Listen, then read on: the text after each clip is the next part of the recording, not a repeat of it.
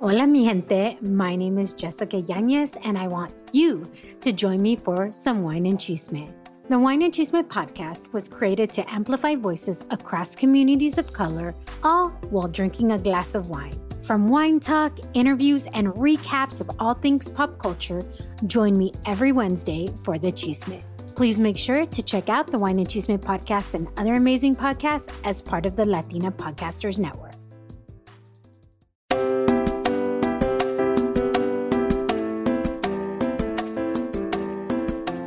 Hola, hola, mi gente. I'm Jessica Yanez, and this is the Wine and Chisme podcast, a podcast created to amplify voices and share the stories of people from BIPOC communities doing remarkable things, all while sipping on a glass of wine. So, welcome to your new Wednesday.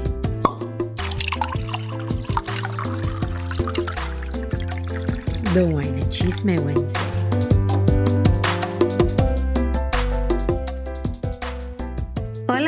Hola, mi gente. So I am very excited. I say that I feel like I say this every week. I'm so excited about who I'm interviewing, but if I wasn't excited about who I was interviewing, I wouldn't have them on the podcast, right? this week I have Erika Cruz. And let me say, we have tried to schedule this interview, I don't know, three or four times. So we're finally here. Erika, how are you? I am good. I'm very happy to be here. You are right. We tried to do this in person at We All Grow. We've been trying to schedule this since the summer and it's almost like embarrassing. And then like something had to come up for this week. And I was like, nope, cannot reschedule again. I need some wine and cheese in my life. So I'm really happy to be here. Thank you for having me. I'm super duper happy that you are able to be here. It makes me really excited because every week you have something going on. So there's a lot of chisme that we get to, we get to talk about. But even this week, even today, even this week, you've had so many things going on. So, but before we get into the chisme, we always start with the wine. So, what wine are you drinking today, Erika? Today, I am drinking a cab, and I can't even tell you the name because it was like the last bottle that I had. It's definitely not my first choice, but I've been drinking good wine lately and I've gone through all my good bottles. So, this is a cab from Trader Joe's. I have no idea what brand it is, but I was debating between Vinho Verde, which is like the Portuguese kind of white wine, or red wine, but it's let's see, it's 48 degrees outside. So, I went with the red wine. Good. What are you drinking? I, I'm a cab girl. And you know what? Trader Joe's actually has a really good variety of wine that's not going to break your bank. I always tell people like try Trader Joe's. I actually think because they break it down into regions and everything and they have I think they tend to have wines that you're not going to find at like your grocery store either and they're pretty good. So if you're not sure, go to Trader Joe's, try something. You don't you never know if you're going to like it unless you try it. That's what I would say. Exactly. So I am actually doing something very different. I am drinking wine. However, my boyfriend is a bartender slash bar manager. and he makes this hot wine called Vin Chaud. It's like the French version of mulled wine. And because it is so cold, I heated some of that up. And that's what I'm having today because I was like, I need some more. It's like, I call it Christmas in a glass because girl, it's red wine and brandy and some spices and citrus. And it is so good. And he only makes it during like these cold winter months. So he's already like, you only have a little bit left before. And I was like, okay, you're going to make it more. You're going to make it again. So that's what I'm drinking. So it's like a no name wine, Vin Chaud that my boyfriend made. That's amazing. So, okay, wait, I have a question for you. So, were you already doing this and then you met your boyfriend, or did you meet your boyfriend? Like, did you, uh, uh, you two sound like two peas in a pod. How did this happen? Was this planned? Did you both just really like, were you already into wine? How did this happen? I need to know. I was already doing this almost two years into the podcast when we met. And okay, this is going to be funny because I guess I've never really talked about how I've met him. So I'll make it short. I went to my parents' house for Thanksgiving 2022, late 2021. I'm already losing tracks of my years. I made dinner because my mom was really tired. She had still been going through chemo and radiation from her second bout of breast cancer. And so my sister I got into it with my sister a little bit. So I went into the room and I was bored. So I downloaded Bumble. So it wasn't even, and I was just like bored, wasn't even like that. The next day, I I think we matched, or maybe uh, within a couple of days, we matched. We started messaging on Bumble. And Bumble now has this isn't an ad for Bumble, but if Bumble wants to sponsor me, I, this time I met my boyfriend. and you can now like do voice memos on Bumble because you have to hear somebody's voice. It's so important. Girl. You know this as a podcaster. Yes. Okay. I have actually gone on dates where I met somebody online and like this guy was really, really hot. And then he sounded like Mickey Mouse. He's like, and I was like, oh, it was the biggest turnoff ever. so Antonio has a very nice voice. And literally, he was just like, hey, I'm off tomorrow. Do you want to have dinner? And I was like, dinner? What? Oh my, oh no, that's just too much. But I was like, I was going through a really rough time, to be perfectly honest. I was like, all right. And the next day, I kind of had a little bit of a meltdown, like the day of our date. During the day, I kind of just had a little mini breakdown and I almost canceled. And I was like, you know what?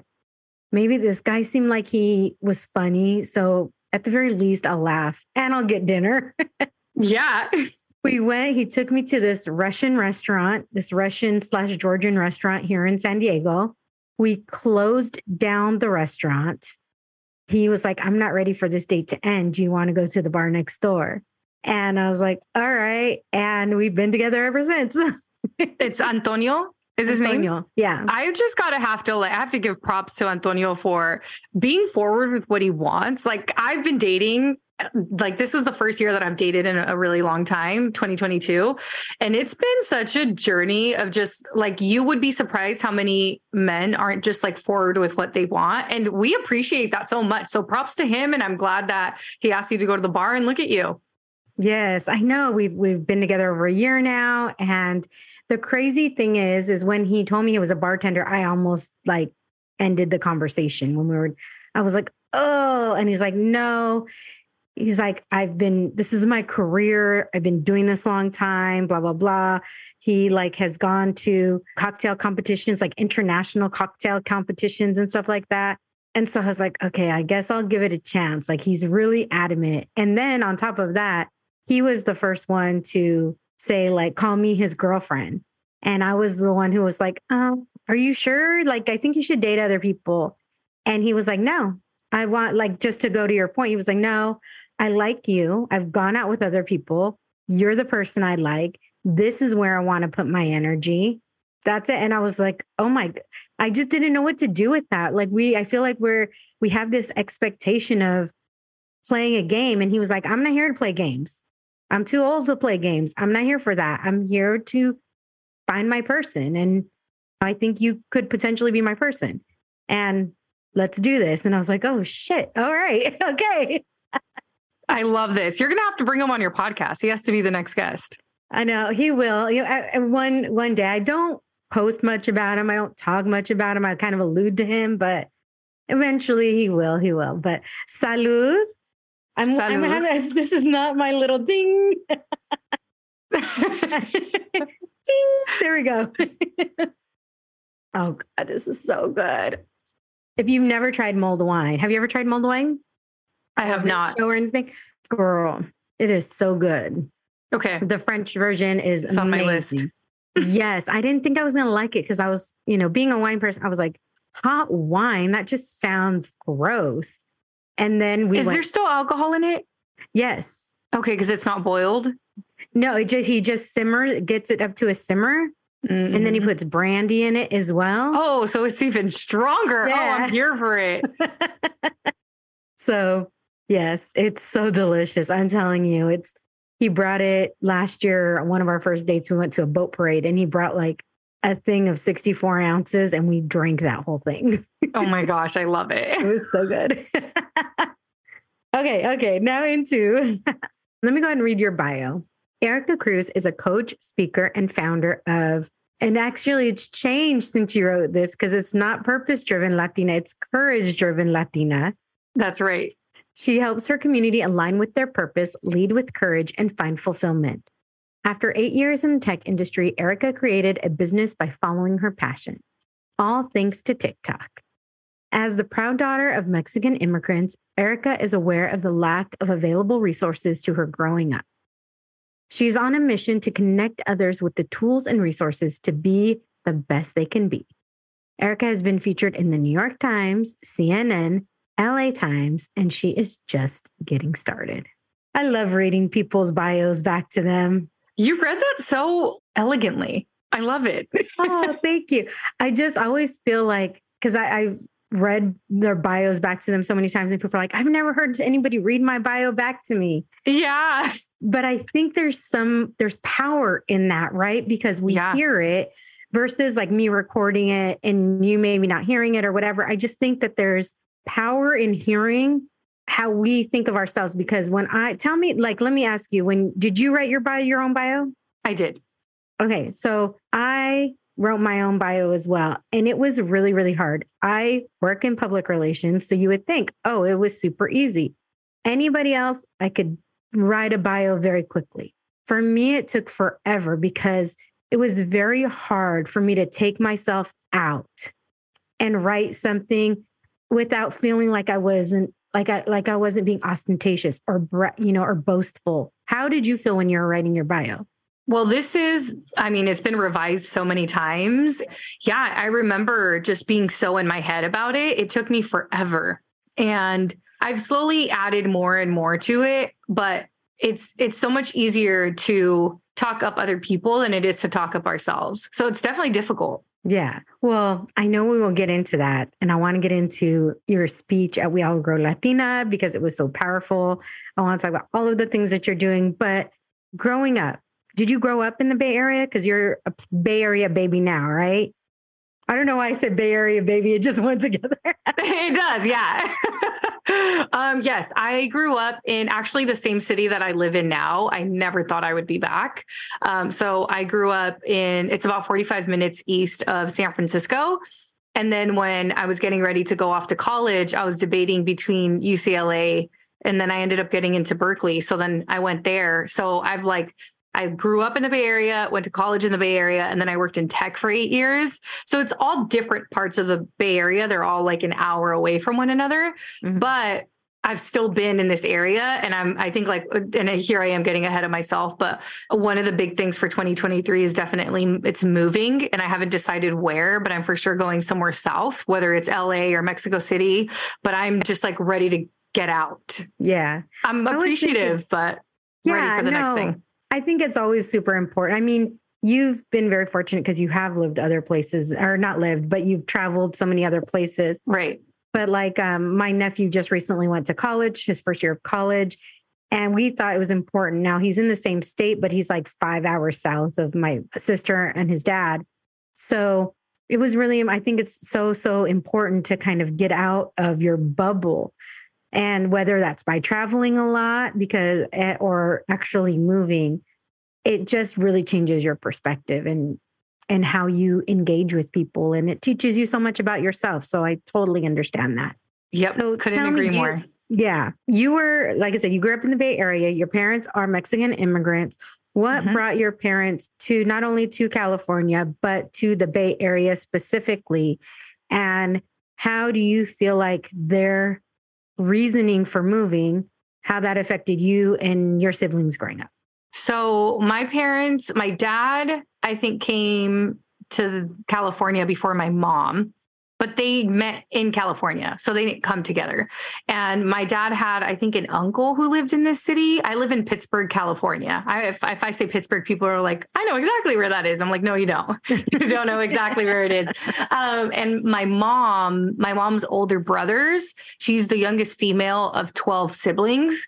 So her older brothers were settled already in Pittsburgh. And my mm. parents like randomly met at a dance and then had my brother and then I came along. So I think it's the big immigrant experience is like where do we already know people and how can we seek the community that's going to help us survive?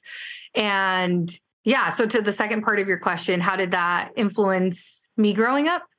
Yeah. Yeah, well, I grew up fortunately with a lot of cousins nearby. So and I'm also really lucky that my cousins are people that I can also consider friends. So and even actually two of my closest cousins, they're both girls, they've actually gone through Courage Driven Latina. So they've actually gone really? through my program. And I think the beautiful thing is we've all been able to really grow together. We all have different careers, but we're all very aligned in that we're into self development and we're into, we're all the youngest sibling in our family. And we're all kind of like the rebels and we're all the ones that like, we're the three who don't have like kids yet. So I feel like we we're kind of just growing together at some level.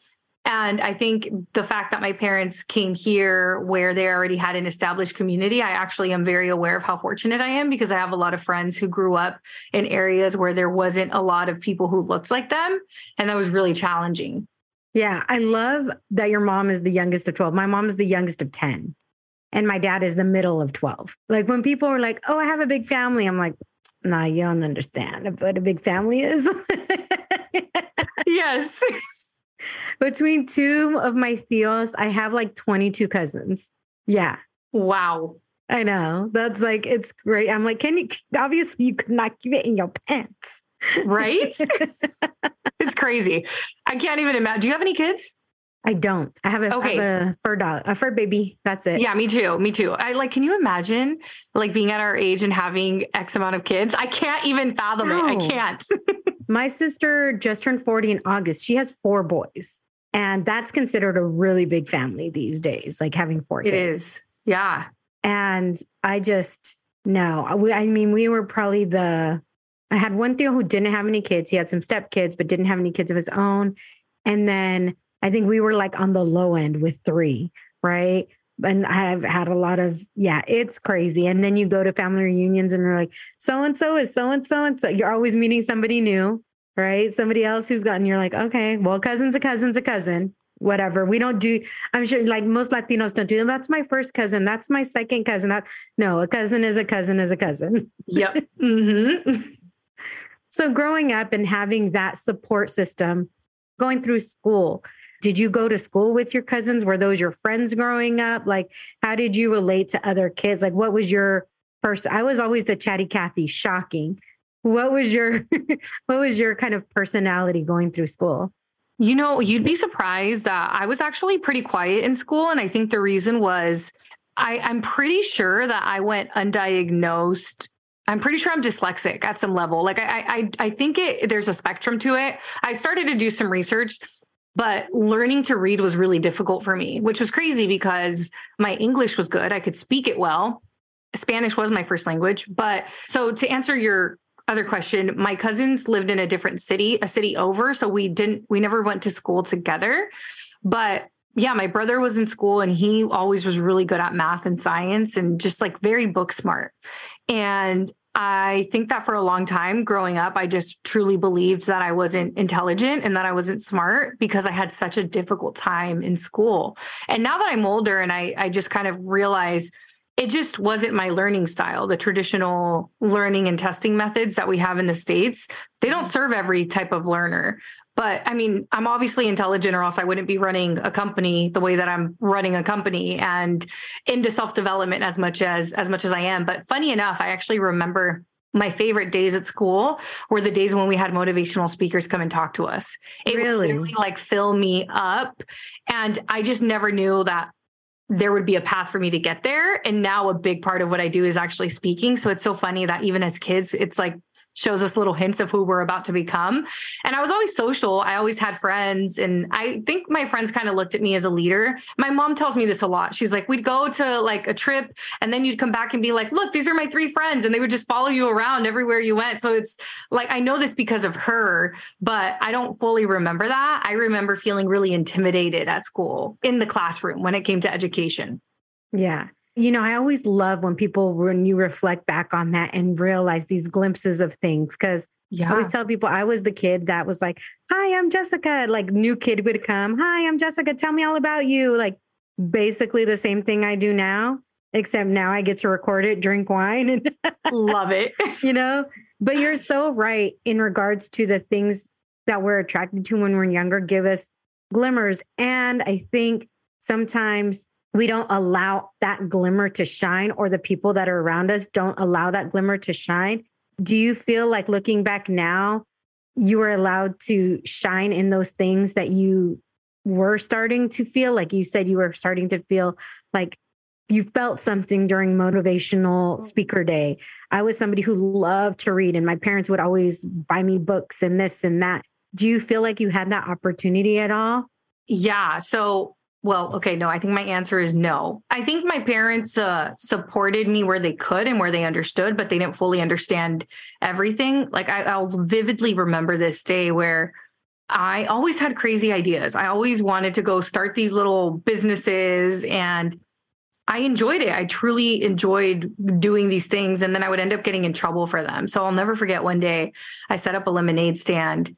And uh, my dad was like, I don't like you doing that because I work really hard for our money and I don't want you going around essentially like asking for money. And I was like, but I'm not asking for money. I'm working for money. You know, he's like, if I'm already providing for you, there's no reason for you to go and do that. And he would go to work and I knew that he'd get home at like 6 p.m. So one day he went to work and I was like, I'm going to put up my lemonade stand. So I put up my lemonade stand. He gets home at 4 p.m. Oh, my, man. my lemonade stands up and I just like remember getting grounded and reprimanded. And it was just, I think the message there, like my, all, you know, his intentions were all really good. He was just trying to ensure that I was cared for and that I didn't have to do that. But now that I look back, it's like little Erika just wanted to explore entrepreneurship. Like this was always an interest of mine, of mine. And I think what happened was through me being grounded and reprimanded, it taught me like that's bad. I can't explore that anymore. And slowly but surely I stopped being so excited about these crazy ideas I had, and they would just kind of live in my head. And then I went to college because it was what you do. And then I got a job in tech because it was the job that was going to pay me the most. And then I ended up being there for eight years. But the whole time that I was in tech, I remember feeling just like unfulfilled, but I didn't know what else to do. And now that I'm an entrepreneur, I'm like, wow, like little Erika already knew with her lemonade stands because I got creative with it. I was like selling Arnold Palmer's. I would go deliver. like, I mean, my business could had have a delivery improved a service. lot. I love I that. did, yeah. so I feel as if my parents thought they were being helpful, but sometimes, you know, our parents only know what they know. And like my parents had very little education. I think they had a fourth and fifth grade level education. So it's not like they had the tools and resources to be supportive parents. That makes sense. First of all, I understand where your dad's coming from at the same, but at the same time, I'm like, oh, I feel so bad for little Erika because it like snuffed her candle. I hope that so many of us have those, not, I don't hope we have those moments, but I hope we have the insight to be able to support the children in our life or the young people in our life in a way that maybe we weren't always supported. My parents, like I was somebody who would always have crazy things and sometimes they would be supportive, sometimes they wouldn't. But I was like, oh, I want to be a cheerleader. Okay. Oh, and we didn't have money. So it was always about fundraising. So I didn't have a lemonade stand, but I was always knocking on people's doors. Will you buy this? Will you buy this? Will you buy this? I mean, now you would never let like an elementary school child just knock on neighborhood doors Yeah. selling stuff by themselves. but, you know, that's just what it was then. And I'm, but I would, you know, I think the talking for me was the biggest thing. Like Jessica's an intelligent girl, but she talks a lot. And now I'm like, and look at what I do for a living, mom and dad. Wine break. Time to refill that glass and come back for more wine and chisme. Given the purchasing power of the Latinx community, let me just tell you, mi gente, we are no longer a sleeping giant. And your dollar, our dollar, is powerful no matter where you go. That's why I'm excited to share that in conjunction with Cadena Collective, we have launched a pozole and wine pairing guide. You might think, what? That's interesting. Or what? That's weird. Or what? Heck no, no way. But you know what? We all like to enjoy different things. This truly only featured Latina owned wine brands have worked really, really hard to provide wines that go with so many of our foods. So if you've even considered trying tamales and wine, or you've even considered trying pozole and wine, head over to the wine and chisme podcast.com, click on media, and there you will find the various resources to pair your wine.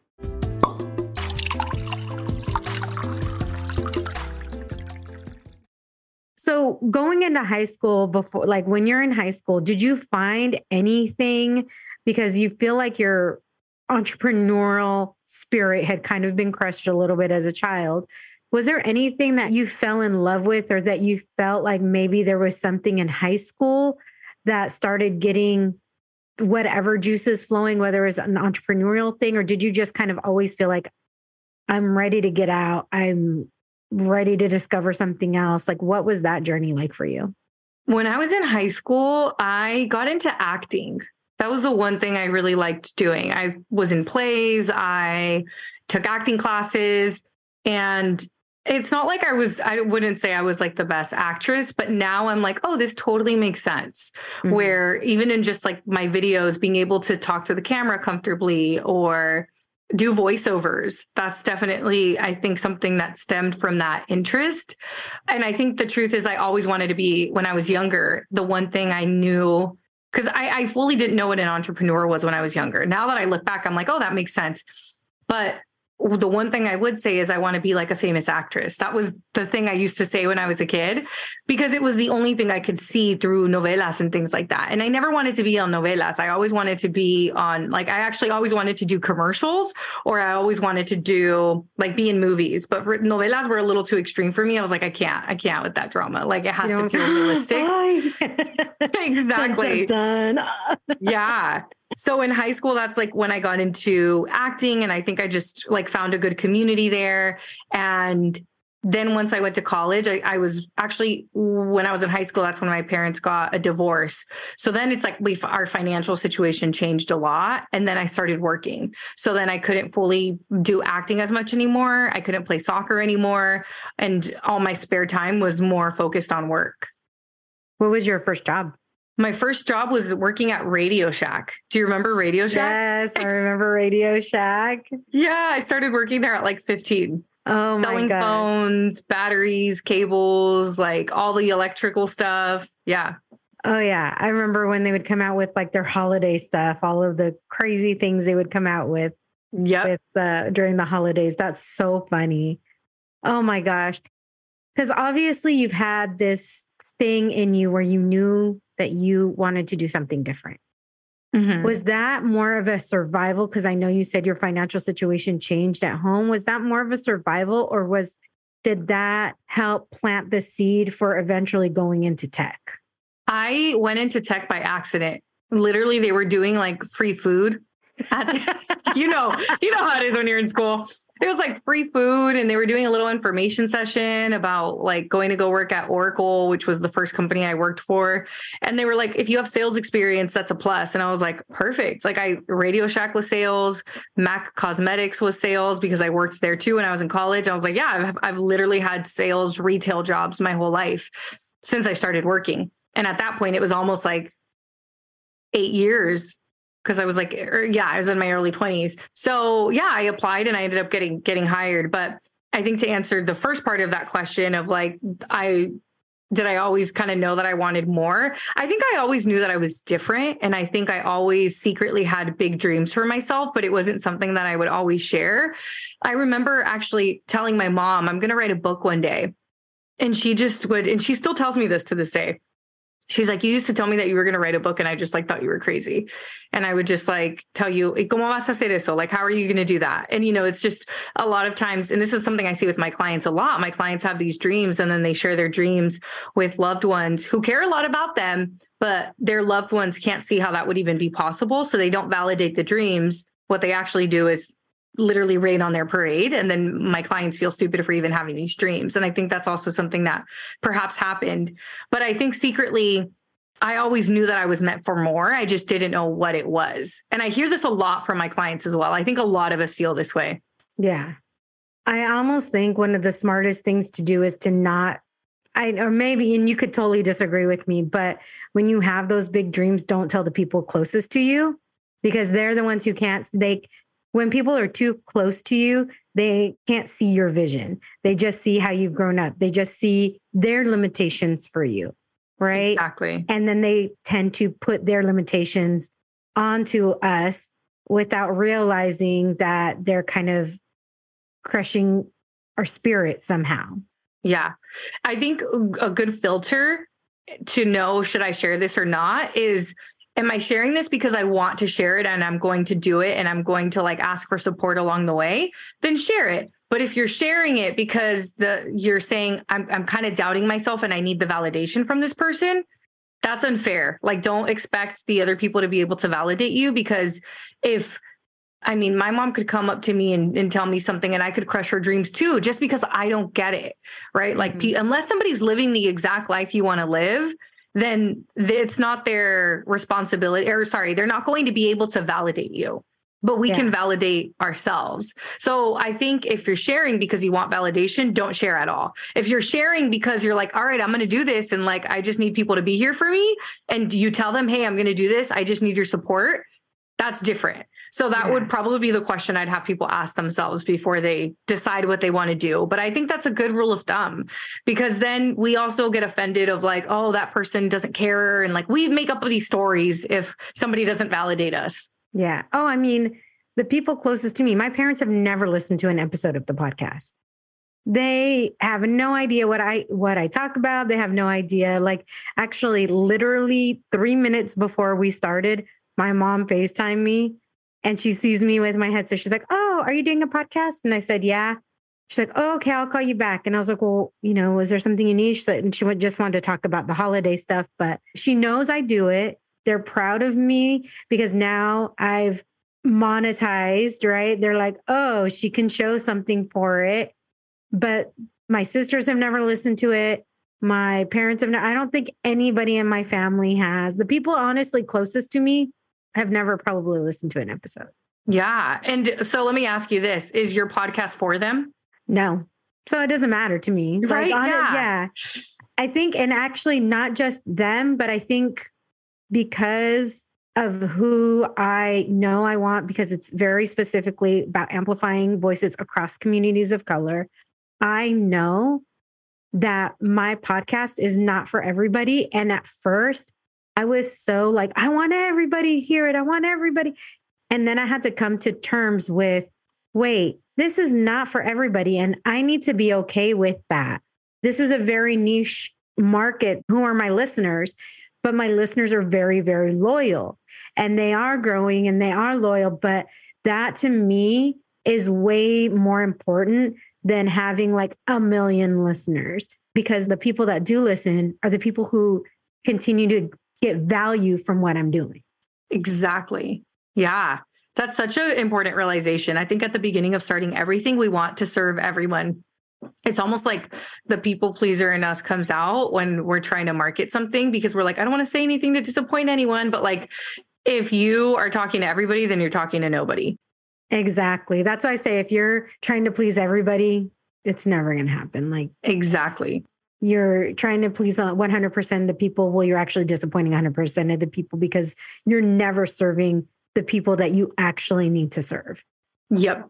Okay so now i want to actually touch on something what you what you talked about during your we all grow speech because during your your our storytellers.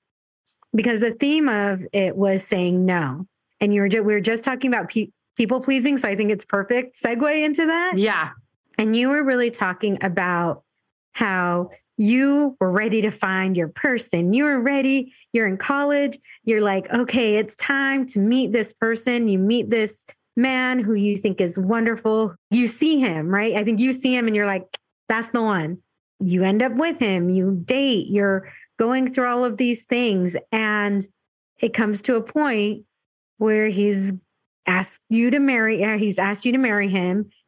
And you had so much hesitation, but you still said yes. Can you walk us through like what I know you may not know like the exact hesitation, but sometimes it's like you just sometimes know it's not right. And how hard was that to say no when you were like, you at the beginning, you're like, that's the guy I want. And you're manifesting all of this stuff. But when it comes down to that point, you just couldn't move forward. So the question is how did I? I'm sorry. Can you repeat the question? Oh no, sorry. I know I tend to do this. I, I, I followed like, along, but then I got. I was like, wait, which which part am oh, I answering? Yes. So, can you walk us through that point when you're like, when you figure out it's time to say no and how hard that can sometimes be when you gotcha. think every you're getting everything that you thought you wanted. Yes. Total, yeah. So this actually happens a lot where we manifest something to then realize we actually don't want it. and then and then it's so hard to to go back on it because we're like I literally said I wanted this and now I feel ungrateful for it. So I think the the reason behind even saying yes in the first place because I think a lot of people will look at the situation and be like, "Wait, why would why didn't you just say no from the beginning if like it wasn't what you wanted?" I think between people pleasing, not wanting to hurt somebody's feelings, actually caring about them a lot as a person and loving them as an individual, family expectations, and then really not knowing the difference of like what it should feel like, you question yourself a lot. So it's not so much like a black and white, like yes or no. It was really muddy for me. Like I was very much in my head.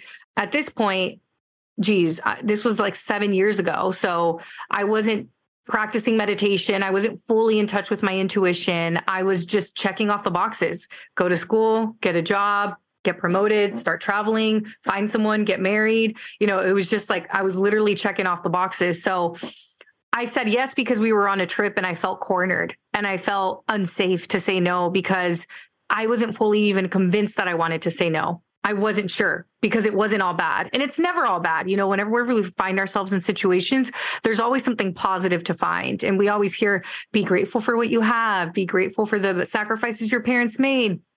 So that's why I said yes. I felt very conflicted though. And I think now I'm very clear at like, if it's not a hell yes, it's a no. But at that time, I didn't know that. So I went back and forth with making pros and cons lists of like why I should get married, why I shouldn't get married. Let me just tell you if you're making lists, like don't do it because I wouldn't want somebody, I wouldn't want my partner to go and make a list as to whether or not they want to be with me. Right. Because that would be hurtful. Exactly. Yeah. And I think what uh, eventually led me to the decision was you know, our physical body, what I've learned through therapy and through coaching and through my own lived experiences, uh, and actually research shows this as well. Our our body, our physical body knows what our intuition is saying before our brain does. So to really be able to listen to our physical body. And I actually remember after I said yes, I didn't sleep for three nights. And it was just those really basic things where my nervous system wasn't regulated. I was anxious all the time. I was losing focus at work. I couldn't get myself to plan the wedding. And all of these things really made me pay attention to like something's going on here. And it wasn't until I spoke to one of my mentors and he just straight up asked me, he said, Is this the, the person you want to raise your kids with? And I just, said no. And he was like, So then why would you commit to spending your life with someone if you know you want kids and you know you don't want kids with this person? Mm. And it was just like, duh, like, of course. So that conversation was really helpful. And then I, again, still wasn't really sleeping well. And I finally one day just like I, I, was probably getting honestly, I was probably getting close to my period. So where I couldn't take it anymore. I kept suppressing my thoughts and my feelings and what my intuition was trying to tell me.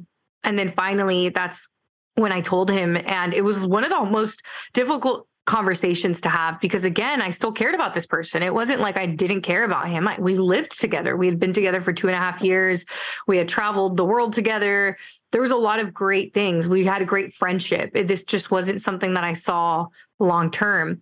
But i think what really like hit the nail on the head for me was if i don't want kids with this person and i know that he's ready for kids now it's a disservice for me to stay here because i'm taking away from his happiness that he could have with someone else. And I think that's what helped me make because I was willing to put myself through pain. Isn't that crazy? Like we put ourselves through so much stuff.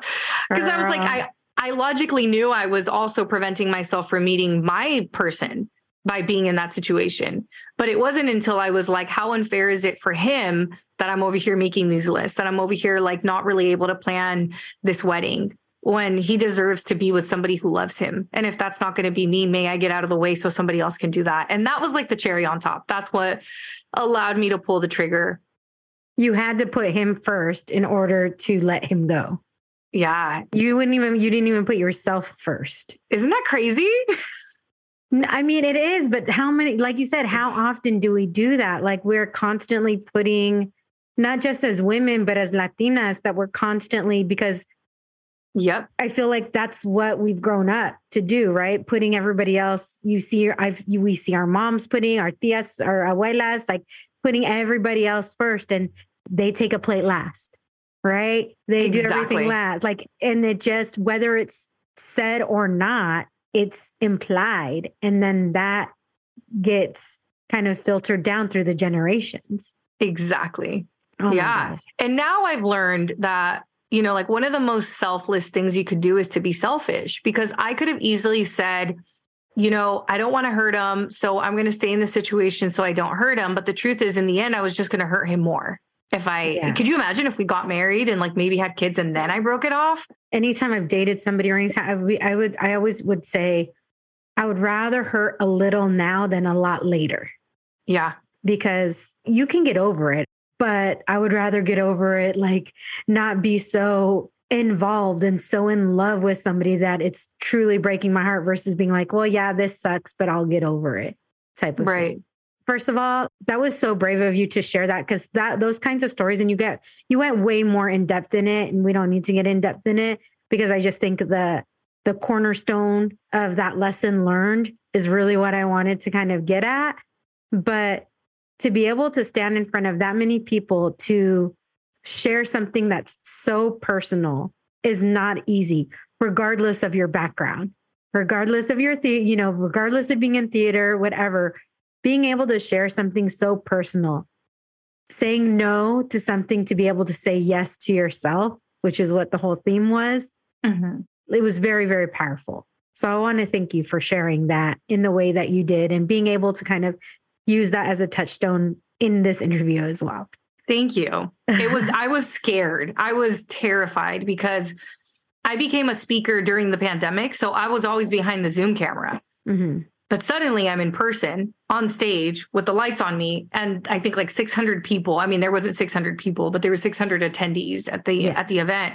And then to share the story, yeah, I felt very vulnerable. But I think the We All Grow community is just so supportive. It was like the best place to share something like that. Yeah. I want to talk about your time in tech. I want to kind of just, I know you said you accidentally got in tech, but really what I want to kind of touch on is being a Latina in tech. And something that we haven't touched on at all is has being Latina, have you ever felt like othered? And then, especially being a Latina in tech for those years, did you ever feel like you had to be the representation for the entire, you know, like your whole Latinidad was being judged?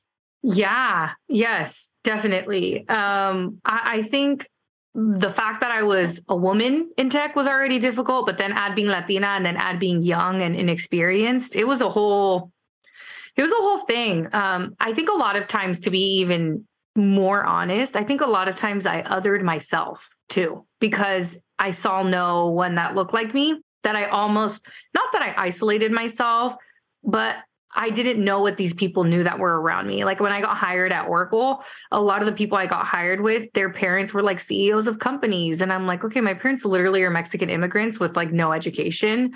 And they've managed to like make a good living for themselves. And they're both entrepreneurs, but they're like labor entrepreneurs. My mom cleans houses and my dad does yard work. So it's like very humble, humble work. And I think I was just exposed to like rich kids that I wasn't ever really exposed to when I started to work in tech. And then I ended up, you know, at Berkeley, there it was not not that I was segregated, but I hung out with a lot of Latinos at Berkeley, and most of them were first gen, like myself. Yeah, and in my major, I do remember meeting people who were obviously a little bit more like privileged, but they we just would have class together and we wouldn't hang out outside of class. But I think with work, we'd all hang out after work or we'd go party on the weekends. And we were all part of this like training program for 3 months before we even began working. So it was like an extension of college. And then like i mean we're talking kids from the east coast that got their cars shipped out. And like not just any cars nice cars so that they have their cars like in the west coast. And it was it was a whole thing. And i was like damn i'm just like trying to make enough money to like pay off my loans. Like and that was the the first company i worked at which was a large company but when i when i went to startups i think they kind of saw my skills and embraced my skills, but then I just became like the girl who did demos, the girl who talked to clients, the girl that went to conferences and stood at the booth. Like I think I was almost a little bit hypersexualized. Like I was just, you're going to be the customer facing person. And then I would ask to learn about different things and like it was never fully supported. Like, oh no, you're just the person that's going to talk to people. So that's kind of how I felt othered. Uh, but then I think that the more I got into tech, the more I realized you know what? Yeah, the fact I could talk to people is a big strength because I work with all these engineers who literally have no social skills. Oh, and guess what? I also speak Spanish and I speak English. There's a whole market in Latin America that I get to dominate. And when I really like leaned into those strengths, I ended up going to Spain two or three times. I went to Mexico City twice to go work with banks. I translated our, our demos into Spanish. I would do all the demos in Spanish and in English. I ended up traveling the world with these companies. So in the end, it like really did work out. But uh, I, the reality was I was never going to be given a real leadership opportunity. Like I hit, I hit a ceiling pretty quick. And that's why I think I felt so unfulfilled and was looking to do something on my own. Is that what pushed you into creating your own business and so how did how did you make that transition what was that moment because i know you said one of the things that kind of pushed you into that was tiktok so please yeah. share more yes so my first year in tech i already realized that i was missing something creative mind you so far when I was in college, I worked at MAC Cosmetics. So I was literally doing makeup all day, playing makeup, and it was creative. It was using my hands. And then suddenly I'm literally in a cubicle with all these like white older men. There were some people that were young that were hired with me, but as I, I moved to different companies, everyone was much older and either Indian or white or Asian, like they were Chinese. So by my first year, I realized really quickly I need something a little bit more creative. And I had really gotten into fitness my last year of college. And even when I had started working in tech, uh, exercise became an outlet for me. And I loved food as well. But because I was exercising so much, I was like, well, I want to eat well as well. So I ended up really getting into following food blogs. And I actually started an Instagram page all about food. So I'd leave tech and I'd go home. And so content creation was actually something I started doing years ago, but I never made any money from the food blog. Eventually, by I mean, I wasn't very consistent with it for the first couple of years. Eventually, I bought the domain of thenutty which now is not my domain anymore. I, I, finally let it go. But I purchased it, created a blog, would write blog posts, would share recipes, never made a dollar. But from there, I kind of felt like I had outgrown food. Not that I didn't like food. I still loved food, but it was no longer that exciting. It started to feel like work. That's what happened. So then at that point, I had really gotten into taking yoga classes, and yoga really got me into mindfulness and meditation. But then whenever I started, I became a yoga teacher. So I went to yoga teacher training, and then I started to create content on my Instagram.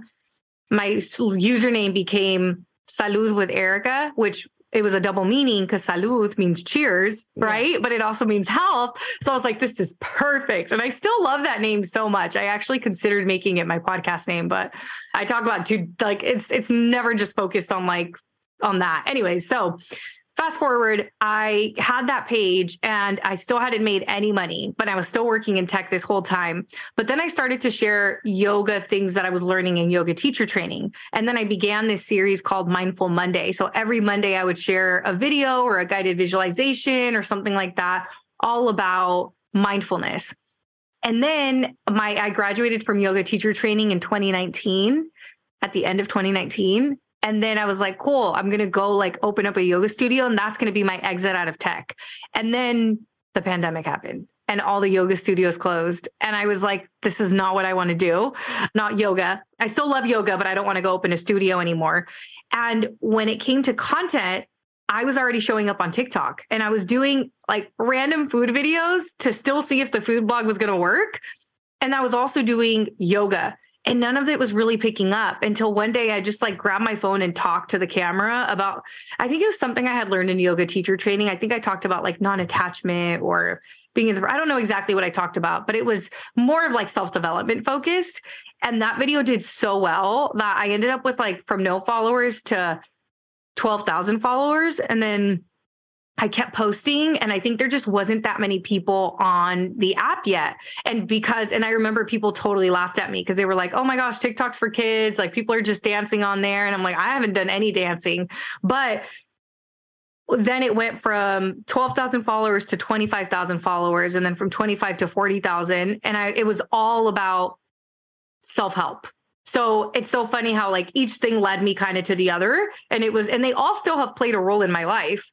And even tech, like all that time I worked in tech, there's no way that I'd be running a business the way that I'm running it now if it wasn't for all that time in tech. And then I had different roles in tech. I worked in marketing, I worked in sales, I worked in partnerships, I worked in product and then I went back to marketing.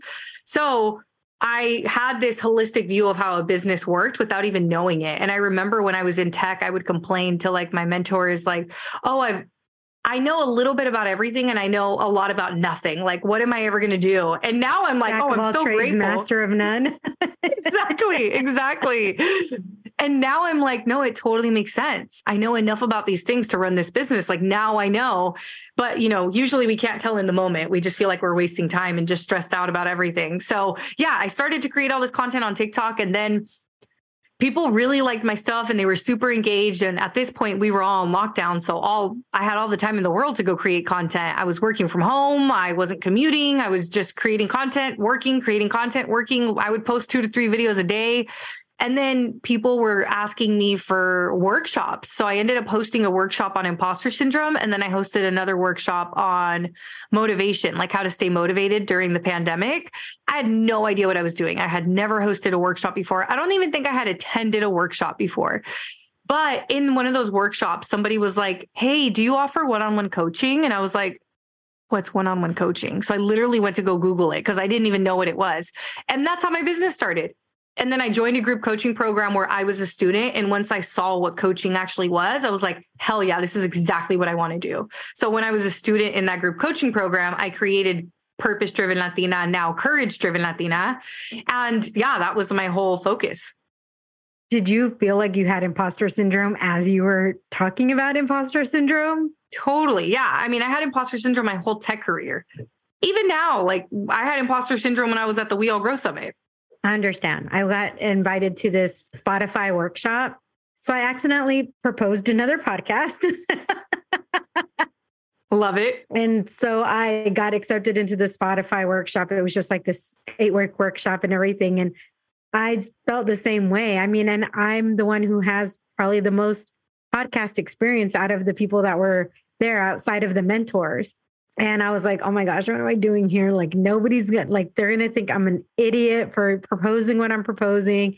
And I, yeah, I mean, I think, and, and I work in politics. So I, this is the first job I've ever had in politics. So I feel like I'm constantly have imposter syndrome when they're asking me to write talking points. I'm like, I'm not a policy person. What the? What are the biggest things that you see when people have imposter syndrome in regards to being able to because I don't think, I don't know if it ever goes away, but there's a way that we can subside it a lot easier and really step into our power. What do you recommend for people that are trying to get past that? Yeah. So I take my clients through something called the self coaching model. It's created by Brooke Castillo. She's the founder of the Life Coach School. It's a really, really good tool. And the reason I use it is because it's a simple framework, but you don't have to follow that. You can simply just the way that I look at imposter syndrome is the first point I would make is that anything new is going to be scary. We're not going to be confident at something that we've never done before.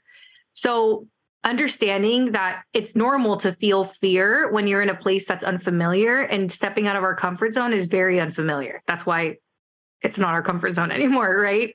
So, what I would say if you find yourself in this place where you're like, I'm feeling a lot of self doubt, I'm feeling like I'm not good enough, the first thing I would say is what is this self doubt trying to tell you? Because a lot of times, it, let's say that you have an exam coming up and you haven't studied for that and you're feeling self-doubt well like yeah you didn't study right? So like a lot of times it can also be just a good it could be good information for us.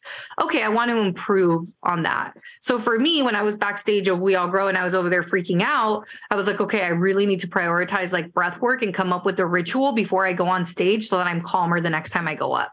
So i wasn't making it mean oh i don't belong here. I was making it mean like what is this teaching me? Okay this is something an opportunity for improvement.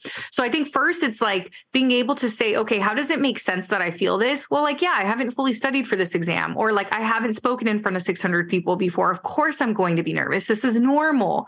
And then, like, okay, what can I do to like make this better the next time? And then last but not least, when you're having these, usually our self doubt, there's like a reoccurring thought in our minds like, I'm not good enough, I'm not smart enough, blah, blah, blah. Whatever that thought is, identify what it is and then ask yourself, is this actually true? So we'll use my We All Grow speech as an example. I'm backstage sitting there feeling like, should I have been one of the six people selected to tell a story? Am I good enough for this? Are people going to like me? So the idea, maybe my thought was, I'm not good enough to speak in front of 600 people. Even just asking yourself, is that true? Well, no, it's not true. I can't prove that it's true. So just challenging that self doubt and questioning it. And it's like, okay, well, if that's not true, what what is true? And finding a thought that feels better. So, and the, the self coaching model helps you do that. So, if anybody's interested in looking it up, so then maybe my my thought could become, if I wasn't supposed to be on this stage, I wouldn't have been selected. So, like, I belong here or I wouldn't have been selected. And it's okay to show up imperfectly because I'm human and I'm only going to get better and better at this. So notice, I'm not telling you I'm the best speaker in the world because I don't believe that. And I think sometimes we try to tell ourselves affirmations, but if you don't believe those affirmations, you're going to end up right back to where your belief is. Yeah. But I could believe, hey, they chose me for a reason. I went through a lot of different rounds to be selected for this. Or I could believe this is like not the last time I'm going to speak on stage and I'm only going to get better and better. This is an opportunity for growth. This is an opportunity for me to connect with people. And actually, the way that I ended up navigating self doubt there is I really asked myself, what's the point of me telling this story? And the point of me telling this story was to have my message land with people. And it wasn't about me showing up as perfect. And I once I kind of thought about it from that place of when I go on stage, I get to tell people a story that could possibly change their life. And that became my focus. Everything else felt okay. Because if I'm focused on my own self doubt, I'm going to get in my way. But if I'm up there doing exactly what I want to do, which is share my message with other people and hopefully give them a positive impact in their lives, that's what actually matters, not my own self doubt. So it's like, what matters more, like what I'm here to do or me being afraid right now? Because the, the scary part is literally walking up on the stage. Once you're there, you're there. It's kind of like jumping off a cliff. Once you've jumped, you've jumped. The hard part is jumping. Yes. Because staring out there, you're like, holy crap. But once you've done it, that's it. That's all you can do. You've been in the New York Times. It's called You Quit, I Quit, We All Quit. And it's not a coincidence. I feel like you scream ice cream, we all scream for ice cream. when I read that, even featured in Telemundo, even in the LA Times, CNN, Fox 11 LA, QuickBooks, you've really gotten collaborations between Chevy nationwide, Intuit, Capital One, like all of these things. And you've had in speaking engagements, TikTok partners and everything. What do you think it has been about your message in particular? Because I think people are like, oh my gosh, a coach, coach, coach. We're all coaches. Everybody's a coach, coach, coach, coach. But I think that there's sometimes people who just resonate in a way that people are very drawn to them. What do yeah. you think it is about how you go through with your clients that makes people resonate with you and that make people drawn to you? Yeah, I think at the core, everyone believes they're meant for more and they're just afraid of it. And I think what I help people with is I help them take action on really scary stuff, whether that's starting a business, starting a podcast, going to therapy, starting to date after a divorce, whatever it is that they're looking to do. My main focus is helping them lead with courage. And courage doesn't mean you're not afraid. Courage means you're afraid, but you still do it. Courage means you're looking over that cliff and you're shaking and you still jump. Courage is getting on that stage, even though your knees are trembling. Courage is asking for what you need in a relationship, even if you're scared that the other person might leave. So that's I think at the core of what we all we all want to be courageous and it's not that easy to be courageous and I think with my story it's I think the fact I've shared so much about my story in a way that allows people to see me as human. Like I never try to come off as perfect. I have a pod, it's like one of my favorite podcast episodes, How to Forgive Yourself for Mistakes, where I literally share all my mess ups, all my recent mess ups and how, you know, it's really important for us to forgive ourselves for them. So I think what's really resonated with not just my clients, but even brands is I show up and I share and I share in a very authentic way. And the things that I help people with or the things that I talk about resonate with almost anyone because we're all human. We all are subject to people pleasing. We're all subject to family expectations. We are all trying to navigate what we want versus what we are told we should want. And I think at the core, this is all things that we as humans struggle with. We all have self doubt because our brain is wired to keep us safe, which means we fear things. If we hear a noise in the bushes, we're not like, oh, a unicorn. It's like, shit, is that a lion? You know, like our, our brain immediately goes there because it wasn't that long ago that we were out in the wilderness just trying to survive. And our brain is still wired that way. So I think the reason that my story has been picked up by so many places and so many clients are drawn to me is because my story is relatable, it's authentically shared, and I'm talking about things that are relevant to all humans. So I, I think it would be those three things. And then lastly, I'm showing up, right? You know how we hear like calladita más bonita? That's complete bullshit. Because if I was calladita, I'd still be working in tech. I'd be somewhere yeah. completely different. And uh, I actually did like a training for McDonald's earlier today. I know. Congratulations. Their... I was going to bring that up. That's so Thank awesome. you. Yeah, it was actually an imposter syndrome, like mindset training for all of the managers. And I didn't realize, like, until I did a restaurant tour, how difficult it is to be a manager because you start off as a damn worker and suddenly you're you're managing all these people and then you're managing like customer complaints and like I don't know McDonald's customers be crazy. So I don't know how they do it. But what I will say is that geez where was I going with this about McDonald's? Oh um the last thing that I'd say is like why I think people have found me it's through TikTok and I'm not even that active anymore, but McDonald's found me through TikTok. I asked them, I was like, how did you find me, by the way? And then Harvard also found me through TikTok. They had me do mindfulness, different things like meditations for their first gen group. Opportunities I would have never thought could come my way. But I think there's just something so special about growing your personal brand because you never know who's watching and you never know who's going to like end up coming to, yeah, you, you never know.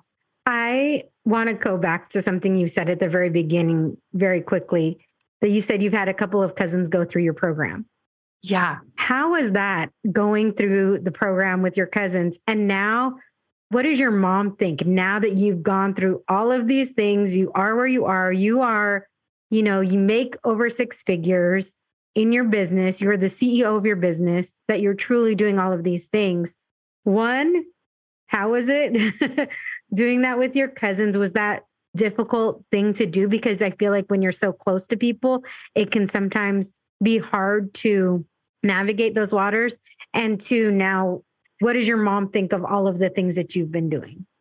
Yeah. So, you know what's so funny? When I thought about this program, I was like, who's the ideal person for this? And I was like, well, old Erika is the ideal person for this. The one that was debating whether or not to call off the engagement is the perfect person for this. The person who was navigating tech as a Latina is the perfect person for this. But so is my cousin Brenda and so is my cousin Vanessa, because I see their potential and I see how amazing they are. And they're just playing small. And I remember like these were my ideal clients. And then they didn't join the first round, they didn't join the second round. They joined the third round and the seventh round right? So like sometimes like we make something because we're like oh this would be the perfect person for it or we want that validation from the people closest to us that validation is going to come but you have to validate yourself first and you sometimes have to validate with other people first before the other people can come around. So i'll finish the answer about the the cousins. So when they actually joined i think the fact that it's a group program and it's very focused on community makes it easy because it's not just me and them. It's me, them, and all these amazing women that they get to meet. And I think that's really cool that they get to socialize with other women. And at this point, I've gone through the curriculum so many times. I know what works and what doesn't. So I'm pretty confident in it as well. And that doesn't mean I don't call these same cousins and I'm like, hey, I'm freaking out. Like, uh, I told this person I would meet them for dinner and I don't know if I want to go anymore. And you know, and like so I go yeah. to them for coaching too, just because it doesn't change our personal relationship. So I think the way that I've really navigated that is like unless we're in the Zoom room with all the rest of the girls, we're cousins. And like if we're texting, we're cousins. But if we're talking on Slack where the community is, I'm your coach. And I think those boundaries are really helpful.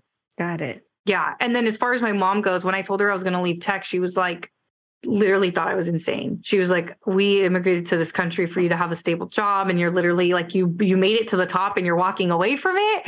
And yeah, now I think it took her seeing me on the Spanish news stations to really get like what a big deal it was. And I, you know, I would tell her like I'm making some money and she knew that I was making money, but I don't think she realized how abundant entrepreneurship can actually be. But this year, I haven't fully done the math yet, but I'm like over three times my salary in tech in revenue wow. from my business. That's not all profit. I have yeah. a lot of expenses now because I have people who help me, which is like great. I wouldn't change that for the world. And then also, like now running, uh, my lifestyle has just completely changed. Like I get to run my business from Mexico and from Portugal and from all these like really, really cool places. And my business pays for all I've of been it. watching from social. I'm like, oh, nice yeah. So now she doesn't, I don't think she fully gets exactly what I do. Like she knows I help women, but uh, she trusts me now. So now if I come to her with some crazy idea, she's like, okay, I trust you. At the beginning, it was just like so foreign that she didn't fully trust me. Actually, one of my cousins left a job. One of the cousins that went through the program left her job. And when she was telling her parents that she was going to leave her job, she was like, I'm going to do something similar to Erika. And they were like, oh, yeah, go for it. And she was like, she came to talk to me. She's like, I don't think that my parents would have been that cool unless they saw your journey. Like the fact that they've seen your journey. And it's like when you're the first one, it's always going to be the hardest. But leaders go first and we pave the way. And it's not easy. Like there's no, there's literally no roadmap laid out for you if you're the first one, but you're laying that roadmap for other people. And how beautiful is that? Yeah. I want to be mindful of your time. And I always like to give people a opportunity to share anything that maybe I've not asked, or maybe just one final words, anything that you want to share. I think I'll just share an update as to where I am right now in my business. Like today, on this day, you know, we're we're approaching the holidays soon at the time of this being recorded. And I'm super grateful. This week, uh, I did that training for McDonald's. I'm like, I really liked doing that. I was like, I think I want to do more trainings for for corporations because it's fun. You get to connect with like a lot of people. It's kind of like one and done. And then I was also uh, interviewed for a show on LA TV this week. And I was in LA half of the week and now I'm in the Bay. And, you know, I think from the outside looking in, it looks very luxurious. And again, I'm super, super grateful for it. But I think the what I want to share is that it's okay to to feel super grateful for what you have and still be overwhelmed and feel like your cup needs to be full. And I think that that's exactly where I am right now, where I'm recognizing I've probably overextended myself a little bit too much and now I'm really just like doing a little bit of damage control of where can I find a little break because we're still human at the end of the day, you know. And I think like I'm just trying to find that balance between how do I get things done, but also make space for myself. And I, I just feel like that's important to share because as you see somebody running a business, again, it looks like all fun and games, and it, it is fun, but it can also feel exhausting. Like I was messaging a friend on Tuesday on my way to the TV station when I was going to do this interview and I like was fighting back tears. And I was like, why am I crying? Why am I feeling sad right now? Like I should be so happy. And then I started shaming myself about it and it's like this unhelpful cycle. And then I really just looked at my calendar and I was like, Erika, you've had so much on your plate. You've literally like not had a break and it's okay. So I think the the message there is we are humans before we are anything else and unless you are healthy and okay, nothing else matters, right? Like I could go be a millionaire, but like if I get the news that like my mom's been diagnosed with something the way that you have, like that doesn't matter. Nothing, nothing matters more than our well being. And that's one of the things that I'm at the moment really prioritizing. Oh, yeah, absolutely. And girl, you need to drink that wine. we'll get some after hours chisme once we hit it, hit end. But if you want to learn more about Erika, go to theerikacruz.com. You can find her at the Erika Cruz on Instagram, at the Erika Cruz on TikTok, and the Erika Cruz on LinkedIn. So the Erika Cruz on all of the things. Yes. And then at Courage Driven Latina, if you're interested in learning about um, the group program. And right now we're taking people on the wait list because we usually, when we open doors, we open a week early for the wait list. So they could, it usually sells out. So that way they get a chance to get a spot. Well, I'm finally, I'm happy we finally got able to do this. Me too. I'm glad we were finally able to do this. I don't know Me what too. Actually said. I think you threw the word wide in there, which I thought was perfect. you know, Freudian slip. Apparently, that's just always on my mind. I'm really, really excited. And I can't wait to see like what you continue to do. And is Purpose Driven Latina is your podcast name as well? Or Courage Chingona Revolution. Chingona Revolution, your podcast as well. Sorry, I want to Yeah. make sure we we shared that as well. Yeah, I always forget to tell people. But I don't know why. Like Girl, I I record it every week. Thank I you. got you. Until That's actually my bio to- needs to be. Oh, so Yeah, sorry. you need to put no, no, finish. I was just gonna say, yeah, I need to add that to my bio because we sent you that bio months ago before the change was even made. So yeah, I definitely need, need to add podcast host. This was so much fun. This was much needed. I'm gonna go take a bath after this. Good. Until next time, mi gente, go check her out. Thank you for listening to this episode of the Wine and Cheese Chisme podcast. For more information on today's guest, please see the show notes for links to websites and social media channels.